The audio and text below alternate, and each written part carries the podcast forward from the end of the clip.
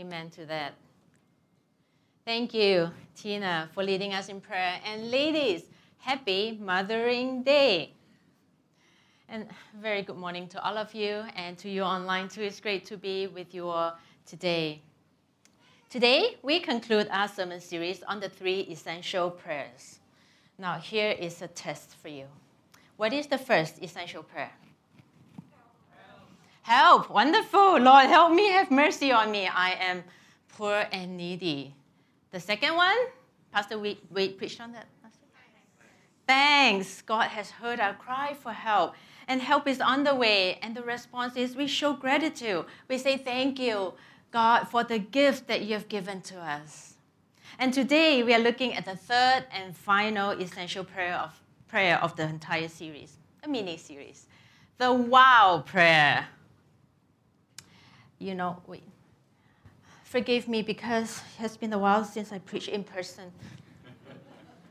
oh, and um, can I have the timer started so I don't have people throwing things at me? okay. Um, okay, nope, that's going to. All right, so what is that? What is a wow prayer?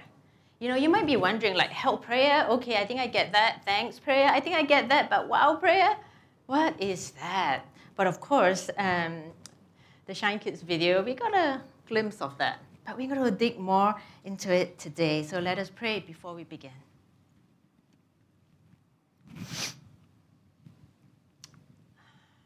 God, we thank you for your word. We thank you that we, we have the, um, the privilege to even sit here um, to hear your word, Lord. And may your Holy Spirit inhabit the word um, that I'm going to speak today through this fallible vessel, but your word, God, has power. So come and dwell amongst us, inhabit this space. Amen. Okay, so the wow prayer is a prayer of adoration and praise for who God is, for his character. And why is the wow prayer essential? Two reasons. One, when things are good, when you've asked for help, and you know God, God comes through the way that you wanted Him to, and a wow prayer helps you to praise God for who God is, for His character, which is not necessarily the same as adoring and praising God for all the wonderful things that He can give us or do for us although that is important and we should always do that. Do you see the difference? So, uh, so it's something like this a wow prayer goes beyond the gifts to the giver himself. It focuses our worship on God alone and not only what we can get from Him or what He can do for us. He simply deserves to be praised and adored for who He is. Yeah? Yeah? Yeah. and the second reason, and a very important reason, is in praising God for who He is, that we are reminded of who God really is. I'll repeat that. It's in praising God for who God is that we are reminded of who God really is. It keeps us from a false or misguided image of Him. And it helps us to fall in love with Him again and again, clinging unto Him, trusting Him, trusting His goodness, even when we are struggling and even when we don't understand. Okay, so I think it's really easy to praise God when, you know, when we are in a season of abundance, when God gives us the stuff that I asked for, like a promotion, a relationship, um, hmm, or perhaps a parking spot. So I have this friend in Vancouver, and every time he finds a free parking space in downtown Vancouver, he goes, Praise the good Lord. See, I mean, we praise God for everything, and we should, and we should give thanks and praise Him for all things big and small. But is it not true that it's easy to be wowed by God when things go our way?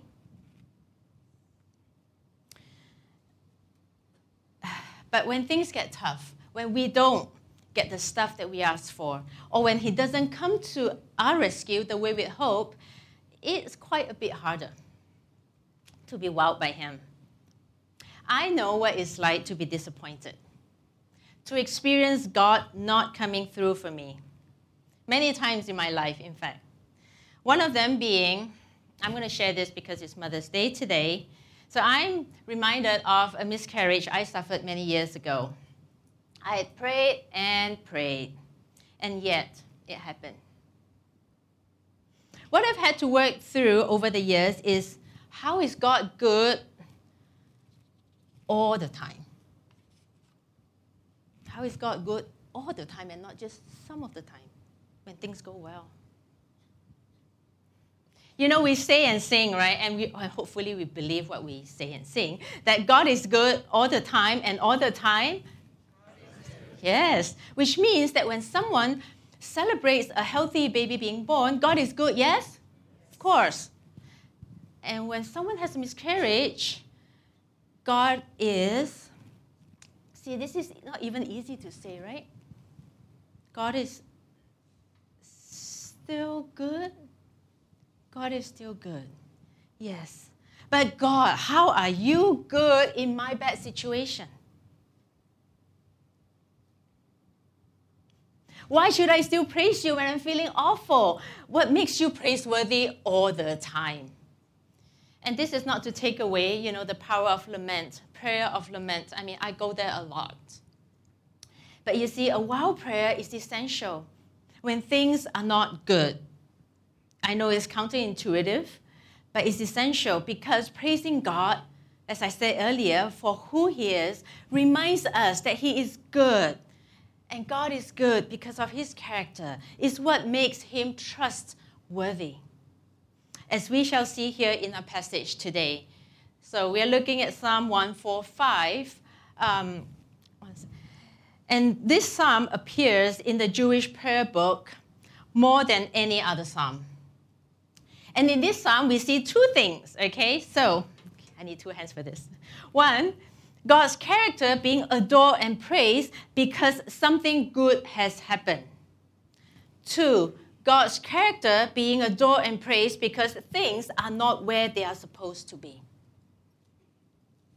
So, this is a time when Israel is allowed to return to Jerusalem, their homeland, from the exile in Babylon. They could now dwell in Jerusalem once again. That's a good thing. But it's not like before. Foreign power now occupies Jerusalem. They are subject to foreign rule. That's not the good thing. So Kwong will now read the psalm for us, all 21 verses. Let us meditate on these words of praise.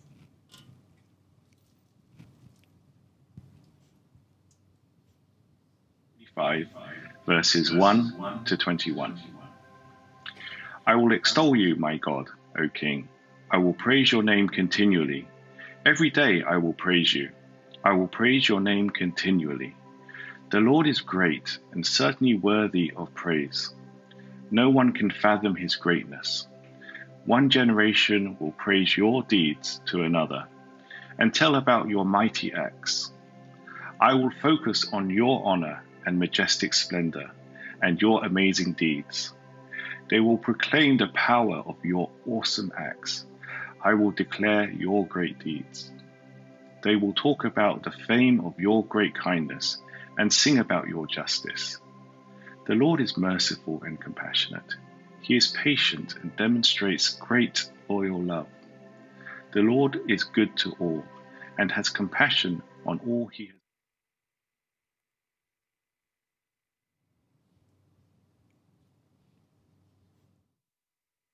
It's great loyal love. The Lord is good to all and has compassion on all he has made. All your works will give thanks to you, Lord. Your loyal followers will praise you. They will proclaim the splendor of your kingdom. They will tell about your power, so that mankind might acknowledge your mighty acts and the majestic splendor of your kingdom. Your kingdom is an eternal kingdom, and your dominion endures through all generations. The Lord supports all who fall and lifts up all who are bent over. Everything looks to you in anticipation, and you provide them with food on a regular basis. You open your hand and fill every living thing with the food it desires. The Lord is just in all his actions and exhibits love in all he does. The Lord is near all who cry out to him, all who cry out to him sincerely. He satisfies the desire of his loyal followers. He hears their cry for help and delivers them. The Lord protects all those who love him, but he destroys all the wicked. My mouth will praise the Lord. Let all who live praise his holy name forever. This is the word of God. Thank you for the word of God. Wow, what a magnificent and exuberant praise psalm we have here. But you might be thinking, wow, that's so long. But you know what? It does take the whole psalm for us to feel the author's awe and admiration for God. He's truly wowed by who God is. Now let's take a look as to why he might have been so wild. Okay, so we're going to start in the middle of the psalm. Okay, so this psalm is poetry and it has a structure where the climax is located in the middle of the poetry in verses 11 to 13. We're told that God is king and sovereign over all his creation, the universe, the world, which sounds wonderful, doesn't it? And then we say all the time, like, you know, especially when we don't understand why things happen the way they do, and we need, we need reassurance, or maybe we need to reassure others. So, for example, the Ukraine Russian war. We have prayed so many prayers appealing to God's sovereignty and taking comfort in God's sovereignty when we don't understand. Because the fact that God is sovereign seems to be a comforting thing. But it is only comforting if God is good, right? Now, what do I mean by that? That He is consistent, that He is who He says He is, that He does what He says He'll do, that He cares and He loves. Can you imagine having a God who is sovereign over the world but who is fickle, who does not keep His word, who is cruel and vindictive, and you need to do things to appease this God all the time? Would you feel secure? What good gifts can we expect from this God if our flourishing is not on His agenda? What comfort can this God bring bring us in times of trials and dark seasons? What hope can we expect for this world that is so full of brokenness and injustice? What hope can I, Brenda, have for all the events and stuff in my life that have yet to see redemption and restoration? Maybe yours too.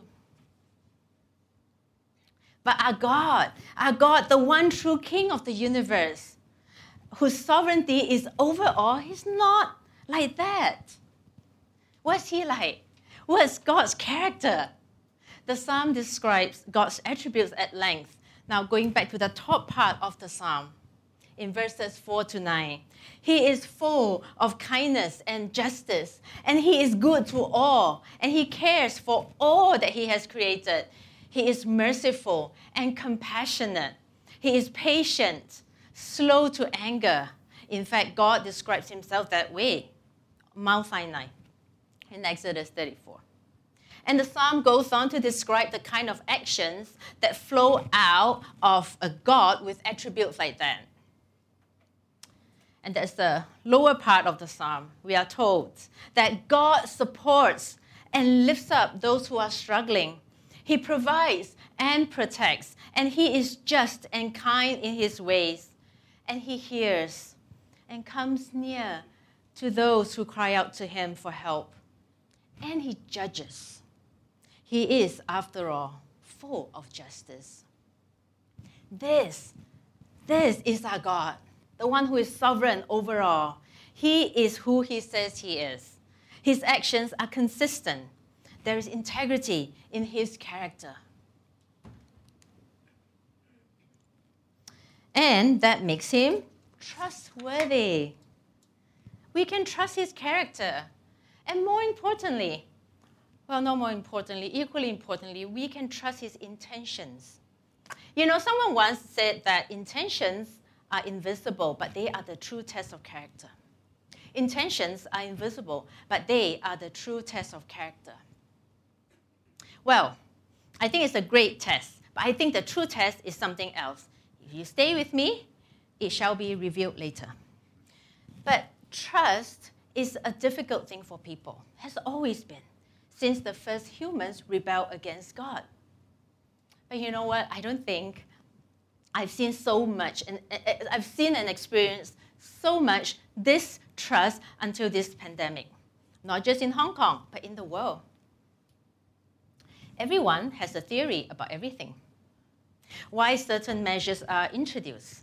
What's the reason behind the actions to, to fight this pandemic? Is it to hide things, to save face, to diffuse responsibility, aka CYA? Or is it truly to benefit people?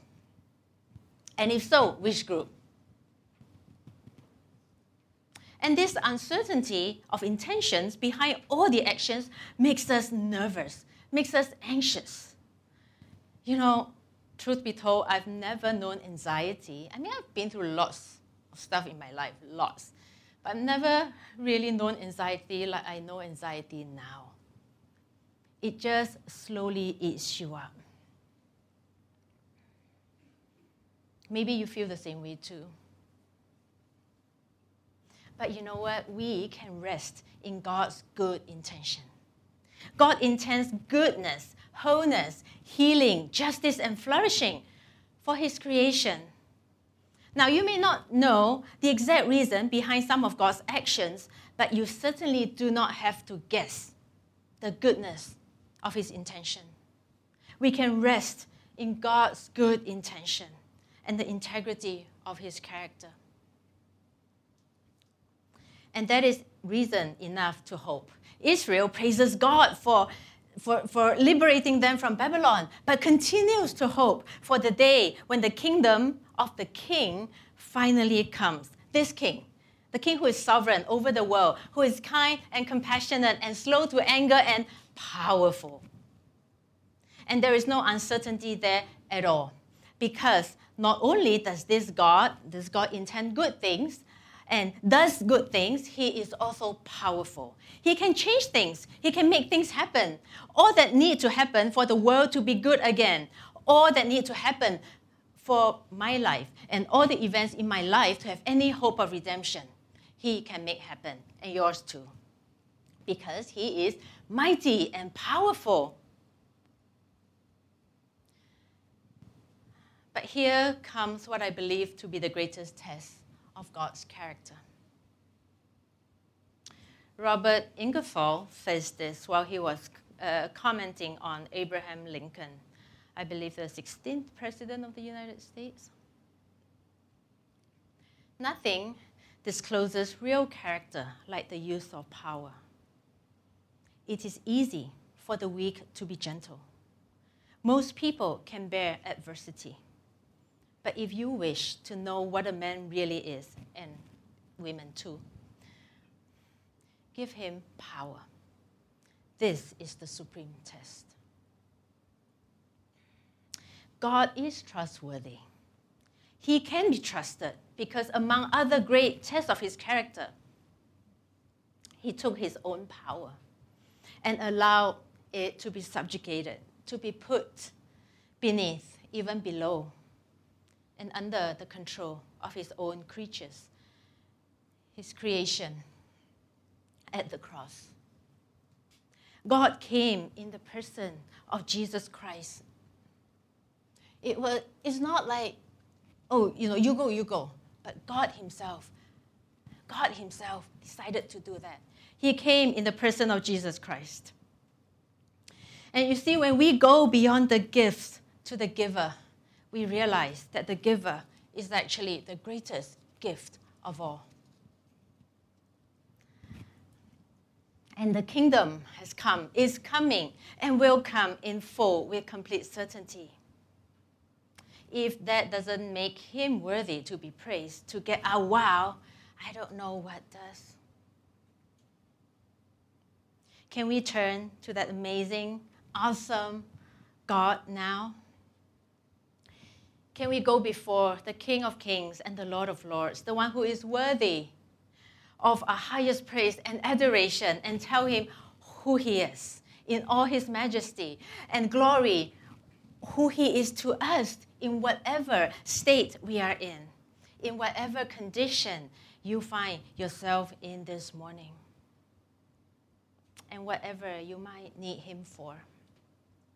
You know, the wild prayer lets us simply praise him for who he is, and that's wonderful. But it actually it also leads us back into true thanks and any pleas that we have to ask him to help us because when we look at him, when we gaze at his amazing, wonderful face, we realize that he is compassionate and he invites us into his presence in whatever state that we are in. So, what I'm going to do is I'm going to pray, and then we are going to go into a time of reflection, um, a time of ministry and prayer. Um, after I pray, and as the music plays, you're welcome to come and take a leaf.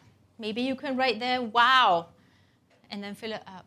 Or you can say, whatever God is stirring in your hearts. Let the Holy Spirit do what the Holy Spirit can do and needs to do. Let us pray. O oh, gracious and almighty God, you are sovereign and supreme over all your creation. Your ways are higher than ours. And we could never, in our best moments here on earth, conceive of all your goodness and glory. You are the Alpha and the Omega, the beginning and ending of our every hope and dream. Yet you did not count yourself so great that you could not lead by serving your own creation. And in that one most significant act, you chose to make your own life the footstool for our journeys into life, into redemption and transformation, that we might join you in. So we lay down today our pride, perhaps our stubbornness, but also our wounds, our fears, and maybe our disbelief at your feet. We bring them all to you. We say, Almighty God, you are big enough, good enough, great enough, powerful enough, trustworthy enough. Today, every day, forevermore. In our pain and in our suffering, in our wants and in our desires, in our abundance and in our destitution, we praise you because you are who you are and you deserve our highest praise.